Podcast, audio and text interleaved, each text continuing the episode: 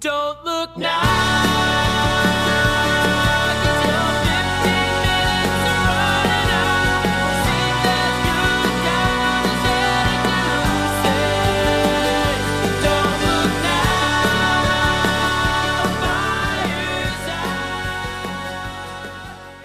Well, welcome to Don't Look Now, the podcast with your hosts, Jenny McDonald and Will Hageman, coming to you every week with our stories of the weird, not so weird, historical, not so historical, factual, maybe not so factual. I don't know. Good things to discuss. As always, I'm in the dark. Jenny is a keeper of our topic. So, Jenny, what lead us off? What are we what are we talking about? Uh, well, in our off radio conversation, it's similar, Yeah. oddly enough. All right. Um, the the nature of good and evil. no, there we go. Yeah, Had fun conversations about this. Yeah, you know. yeah. Um, specifically in literature, Okay. in a particular kind of literature from Scotland. Good and evil in literature in Scotland. Outside of Macbeth, I don't know what we're talking about. So yeah, Ooh, that's a good one. Yeah, but I would consider that Globe Theatre style, so I'm going with London. Let's Okay. talk about a Scottish poet who was a novelist and a travel writer, best known for his work Treasure Island. Robert Louis Stevenson. Yes. who I know he- nothing about other than the fact that he wrote Treasure Island. So this will be interesting. I had no idea it was Scottish. So What? Yeah, no, he's he's Scottish, uh, well loved, and Treasure Island is based off of people that he knew. I could do a whole thing on Treasure Island. I'm not going to go there. Treasure Island is a wonderful work of art, but today I want to talk about another piece of literature that he wrote: okay. "The Strange Case of Dr. Jekyll and Mr. Hyde." Ah, I didn't know he did that actually. Oh, yes, yes, Nice. Yeah. Okay. I, I am I am underinformed. I, you know, I mean, I definitely know know of Dr. Jekyll and Mr. Hyde, but I had no idea that was a Robert Louis Stevenson thing. So cool. Yep. So, for those of us that don't know as well, it's a short novel, um, a novella, and the Strange Case of Dr. Jekyll and Mr. Hyde is a narrative about the complexities of science and the duplicity of human nature. So, Dr. Jekyll is this kind, well respected, intelligent scientist who kind of meddles with science as they do in this era of writing. Yep. Um, and he decides that he wants to bring out his second nature. So he does this through transformation and he turns into Mr. Hyde, who's his evil alter ego who doesn't repent for anything evil and shitty that he does. And he accepts zero responsibility for any of his crimes. So Jekyll attempts to control his alter ego for a while. And initially, Jekyll has all the power because he has all the control.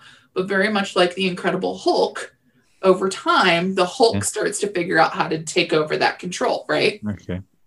So towards the end of the novel, um, Hyde has taken over, and this results in people getting murdered.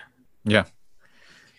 So the story starts with Mr. Utterson and Enfield taking a walk. And during their walk, they see a strange and like creepy building.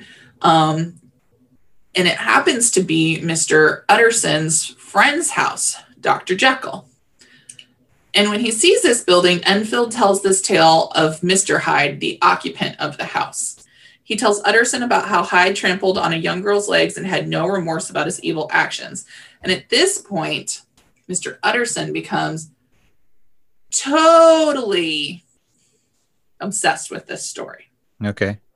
He's like, okay, I think I said it was the same house. It's attached to his friend's house. Okay.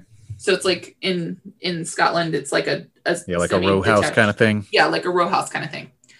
So he becomes obsessed and he decides he wants to meet Mr. Hyde because how could someone so terrible live next door to his good friend, Mr. Dr. Jekyll, right? hmm So he decides he's going to like hang around and keep an eye on things. So he does. And finally, he meets the guy. And he's really just shocked by this guy. He feels really like concerned when he first talks to him. And he goes to warn his good friend, Dr. Jecker, Jekyll, but his butler, Mr. Poole, says he's not really here. Um, and Dr. Jekyll has told us that if Mr. Hyde wants to come and go, he can just come and go as he pleases. We can't stop him.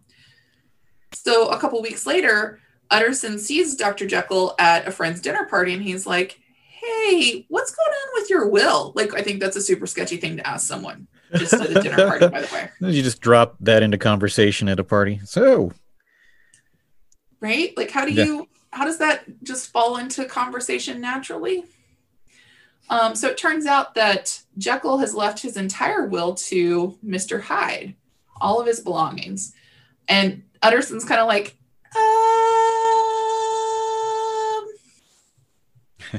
that seems seems a little suspicious buddy maybe don't do that and jekyll's like dude it's fine everything's under control so like a year later, uh, a local man who's pretty well respected by the name of Carew is brutally murdered by Mr. Hyde. And the murder weapon is Dr. Jekyll's walking cane. So an eyewitness who's under severe distress is like, you wouldn't believe it. It was like an animal attacked this person, right? Yeah. And so Utterson's just like, oh no, he's a bad man. We should do something. And at this point, Dr. Jekyll gets really sick. And he tells everybody around him that he has sent Mr. Hyde away. And the police can't find Mr. Hyde. And slowly, Dr. Jekyll becomes happier and more sociable and like willing to see people again. It just takes a while. And then out of the blue, he kind of falls into this deep depression. And Utterson's like, hey, bud, what's going on? And maybe we should take you to a doctor. But this doctor friend is on his deathbed and he doesn't want to talk about anybody else. Like, just leave me to die. And here's this letter I've written for you. Wait until I'm dead and then you can open it. Suspicious, not suspicious at all. Yeah. Right? So one evening, Jekyll's servant comes to the Utters to Utterson's house and says, "Can you can you come to the house? Some sketchy stuff's going on." And Utterson's like, "Sure." So he goes because this is his friend, and he listens to the locked laboratory door where he can hear strange noises. Mhm. And the butler is like, "Yeah, the lab's been locked for several days, and the person inside keeps complaining that." You know the chemicals that that we have aren't pure. All right. sounds like a heroin dealer jesus. So utterson's like we we need to help dr jekyll because obviously he's in trouble. So he and the butler break down the laboratory door and on the floor there's a small deformed person wearing jekyll's clothes and he's twitching and holding a vial. And on the desk there's a copy of jekyll's will with hyde's name crossed out and utterson's written in and there's also this weird confession. And so Utterson's like, what? So he reads the confession. He also reads the letter from the doctor that wrote this deathbed note. So putting two and two Mhm. together, here's what we find. Utterson learns that Dr. Jekyll is Mr. Hyde. And in the letter left from Dr. Jekyll, it's the statement of all of his dark experiments and how Hyde becomes too controlling and how it led him to murder. All righty. So this is the very short version, Yep. Yep. super synopsis version of Dr. Jekyll and Mr. Hyde. So now we know the story. We know the basics. Yep. Did you know that it's based on a true story? No. Makes it even better, right? Nice. Yeah. No, that I had not heard at all. So it is a short story that was basically ripped from the headlines Huh. in Edinburgh. So here's the true story of Dr. Jekyll and Mr. Hyde. All right.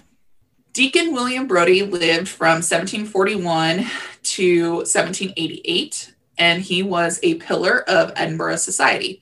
He was a successful cabinet maker and a deacon of the Guild of Wrights and Masons, and an Edinburgh city councillor. He's described as being bourgeoisie and respectable, and he's the sort of person to whom the criminal classes should look up to. Oh, the old criminal classes. If that wasn't some classes bullshit right there. you could tell the criminal classes by their brow, you know. Yeah.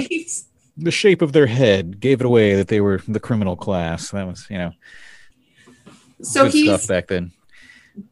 he's fancy rich. Yeah. He's got a good family history. but he also has a tremendous gambling habit. And he's like ridiculous about it. And not only does he have this massive gambling habit, but he also has a little bit of philandering ways with the ladies because he has two well known mistresses and five illegitimate children. So he's keeping busy. Yeah, you know, he's repopulating. It's fine. Yeah, yeah. So William Brodie's father had been a cabinet maker before him, and he served as an apprentice in his father's workshop. And his work was some of the best in Edinburgh.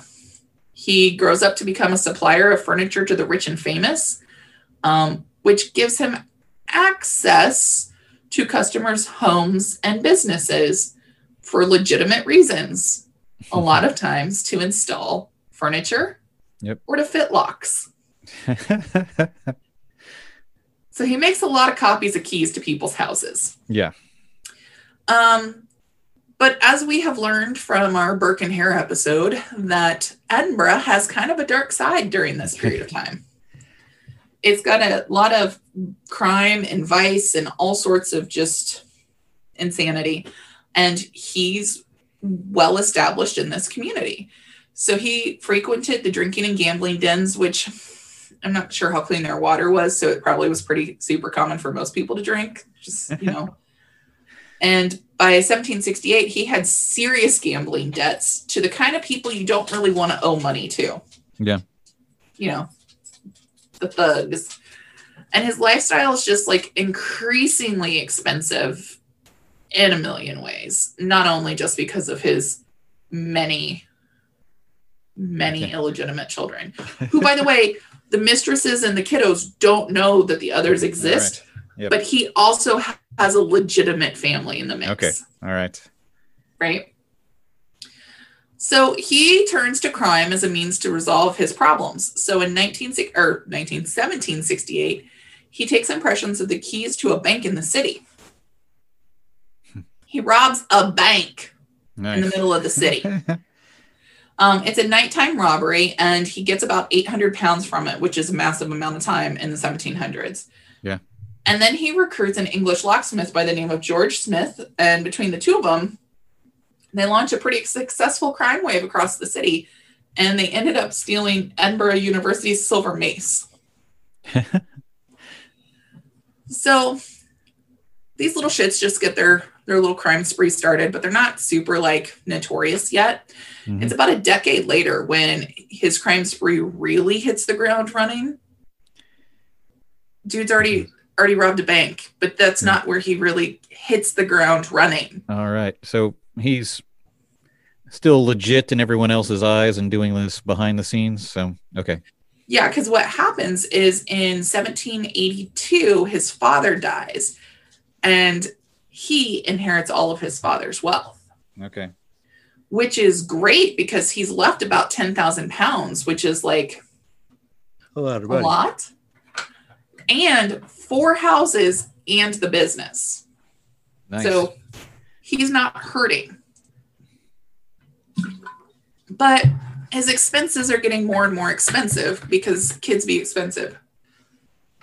He'd also been a member of the Cape, which is the most expensive exclusive club in Edinburgh.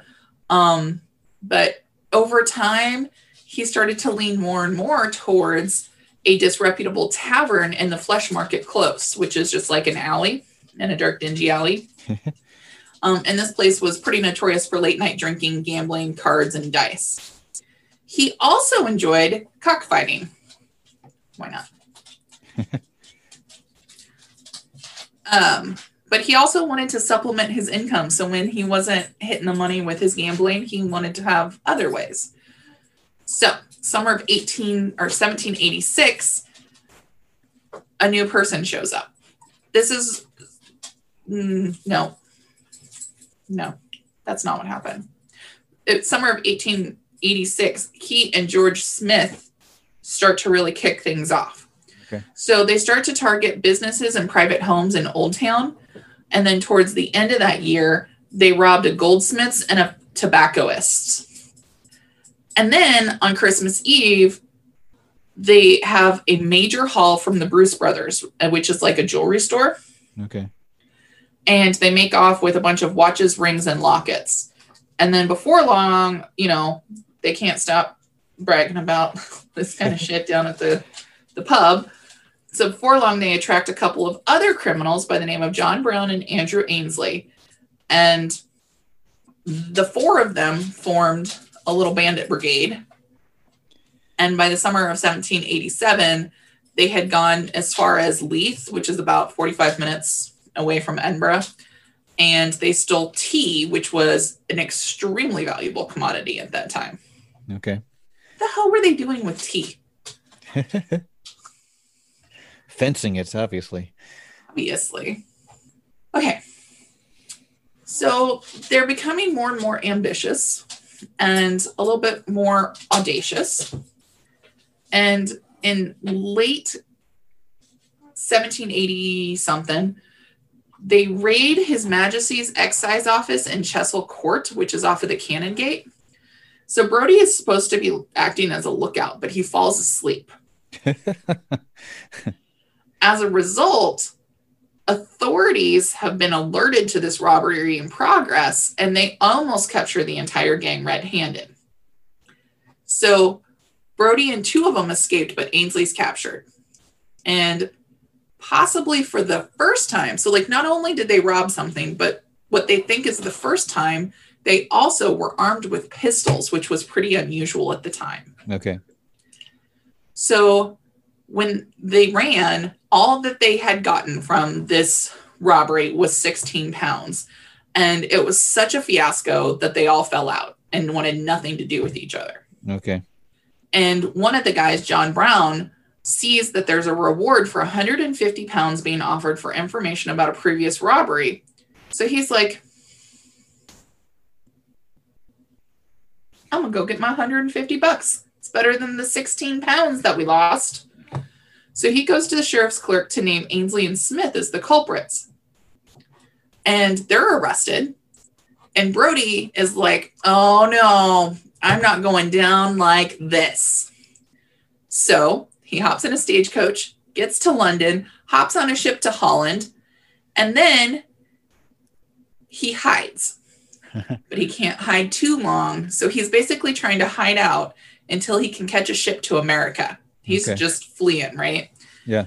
But they catch up with him in Holland and discover him in an inn, Harry Potter style, Yeah. in a cupboard Nice. under the stairs. So Ainslie quickly turns King's evidence to avoid the gallows.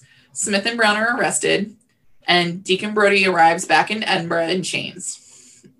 So his trial begins the 27th of August in 1788, and he's really convicted on circumstantial evidence. Um, so he's basically convicted on the word of the other gang members. Yeah. And because they found some incriminating items, including uh, duplicate keys, a disguise, and pistols. Not necessarily the pistols involved in the robbery, but just Yeah. pistols. Pistols. So he was hanged October 1st, 1788, at Edinburgh's Tolbooth, which is a building in the middle of the high street near St. Giles Cathedral. Um, it's thought there were probably 40,000 people in attendance. I swear to God, this is all people like to do during this period of time is go to watch Bit of a hangings. good hanging. All right. And a little bit of irony for those of you that enjoy that kind of thing. Brodie was hanged from a gibbet that he himself had designed recently. nice. And he proudly boasted to the crowd that the gallows upon which he was about to die was the most efficient kind in its existence. So, you know, a little, little bit, a little bit uh, egotistical there. He ends up buried in an unmarked grave at the parish church in Buccleuch, um, not close to this area at all. Uh, Yeah. What would have been closer would have been the Greyfriars Kirk, but you know, whatever.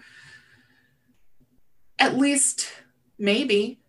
So, of course, there's rumors that he cheated the noose he, that he had worn a steel collar to the scaffold since he designed it. He knew its weaknesses, and that he was quickly cut down, survived, and disappeared there's reports of him being seen alive and well in Paris and then again in the US. Probably not. So let's go down the little rabbit hole. Yeah, I was just gonna say if the timing had overlapped better, it'd been funny if you got dug up by the resurrection men. But you know, I know. I actually looked and looked to see if there was a connection during Yeah. the time that they Yeah. were there because it seems like there should be, right? yeah, There's not. Um, so the period of time that the story is from is the Scottish Enlightenment era. So the Scottish Enlightenment began mid 18th century and continued through from so early 1700s to like early 1900s. Basically, it's a huge period of time. okay, And it basically is a marked paradigm shift that takes away, it's like the age of reasoning, basically. So they went from believing 100% in religion and started to really, re- really believe in reason. Um, Yep. So all sorts of areas of life were affected by this art, politics, science, medicine, engineering. Um, and it was all based on philosophy. that's where you get the Scottish engineer trope from and everything. You gotta, Yeah. Uh, Scotland basically started science. I just want y'all to understand that. Um, geology, everything, they'll tell you it started in Scotland and not just Scottish pride. They'll tell you that. Everybody will. So, the three central ideas of enlightenment the first one is reason. So, the most important and original idea was that the methods of natural science could be used to examine and understand all aspects of life, um, and everything then could be submitted to rationalism and then the scientific method. So the scientific method was capable of discovering the laws of human society as well as nature. And then the third was progress. So the goal of the Enlightenment thinkers was to create better societies and better people by getting rid of outmoded traditions and embracing this rationalism. okay, So it was an attempt to, you know, use science, rational thinking, and common sense and tangible things to form a stronger society. I think we still we still struggle with this. Yeah. How many years later, right? And then I just threw in some time frame references. So other things happening during this time. In 1786, Robert Burns, who is a very famous poet in Scotland, published poems chiefly in the Scottish dialect, which was a collection of verses that were regarded as classics. Um, another is that in 1788, and this is actually pretty big, pretty big deal. 1788 um, was the death of Charles Edward Stuart, who's known as Bonnie Prince Charlie. okay, Um, he's well known for his role in the 1745 Rising, uh, his defeat at Culloden, and basically ending the Stuart cause in Scotland. Um, tried to keep the French from invading. Basically, he's just a big, big old failure. Um, everything to Yeah. do with him is a hot damn mess. yep, Yeah. And Yeah, then oh, go ahead. No, I was going to say the last thing, just timing wise, just per- perspective. 1776 was the year of the American Revolution. Yep, And I was thinking right around this time. This is when uh, James Watt comes up with the the reasonable steam engine and everything in Scotland too. So this is kind of right at the beginning of the beginning of the you know industrial revolution and steam power being reasonable and all that kind of stuff. So Exactly. That's exactly what's going on. So yeah, that is the the story of the Jekyll and Hyde. yeah, that's cool. I didn't know anything about that. So I was. I was pretty stoked when I found that article explaining what had happened. So Yeah, no, my my my Edinburgh crime knowledge is limited to Burke and Hare, so that was I keep thinking I'm gonna run out of things about Scotland that interest me, and then I somehow end up on a five page tangent, and I'm like, oh no, dear. no, it's all good. Yeah. Well, cool. Well, thanks thanks for that. that. Yeah, that's an interesting interesting story. So now I need to go actually read Dr. Jekyll and Mr. Hyde sometime. So Yeah. It's not long, it's a shorty. yeah. Just need to do it. Treasure Island is great, so I'm sure sure Jekyll and Hyde is good as well. So yeah, It's really cool too. In Edinburgh, you can go to the places that Robert Louis Stevenson like lived, hmm where he wrote his novels. Uh, who and you can see like the places that he went that inspired things, and it's absolutely crazy to go to Europe anyway. I always talk about like the layers of history because you walk into a place that has been continuously occupied for the last written history period of time. Yeah. And sometimes continually occupied by the same families in the same homes. So, Yep. in like Germany, for instance, it's not uncommon for a home with a family in it to have been occupied for a few hundred years by that family. Yep. It's just crazy to me. Oh, yeah. Uncle Robert, yeah, hmm yeah, we live here still. He's still, yeah, yeah. I yeah, you want to see his bed frame? I have that still. Yeah. No, That's interesting. Yeah, there's just not that much history here. so, Yeah, our history is very shallow still. yeah, you know, there's it's not that many generations back that, yeah, all of our general towns and everything in this area were founded. So, you know, right, and we tend to leave our houses fairly, Yep. you know, quickly. yeah. We also make them more shittily so they don't tend to stand up that long. they get You know, bulldozed and something else gets made. That's, you know, Yeah, when we stopped having the Freemasons make all of our homes. yeah. Yeah. When we start making them, out- stop making them out of rock, then we kind of, you know, haven't really built them the same way. But yeah. Yeah. Well, cool, cool. Well, thank you for that. Um, again, thanks for listening this week. And as always, you know, rate, review, subscribe, tell your friends about our podcast, and uh, we will catch you all next week. Bye, Bye, folks.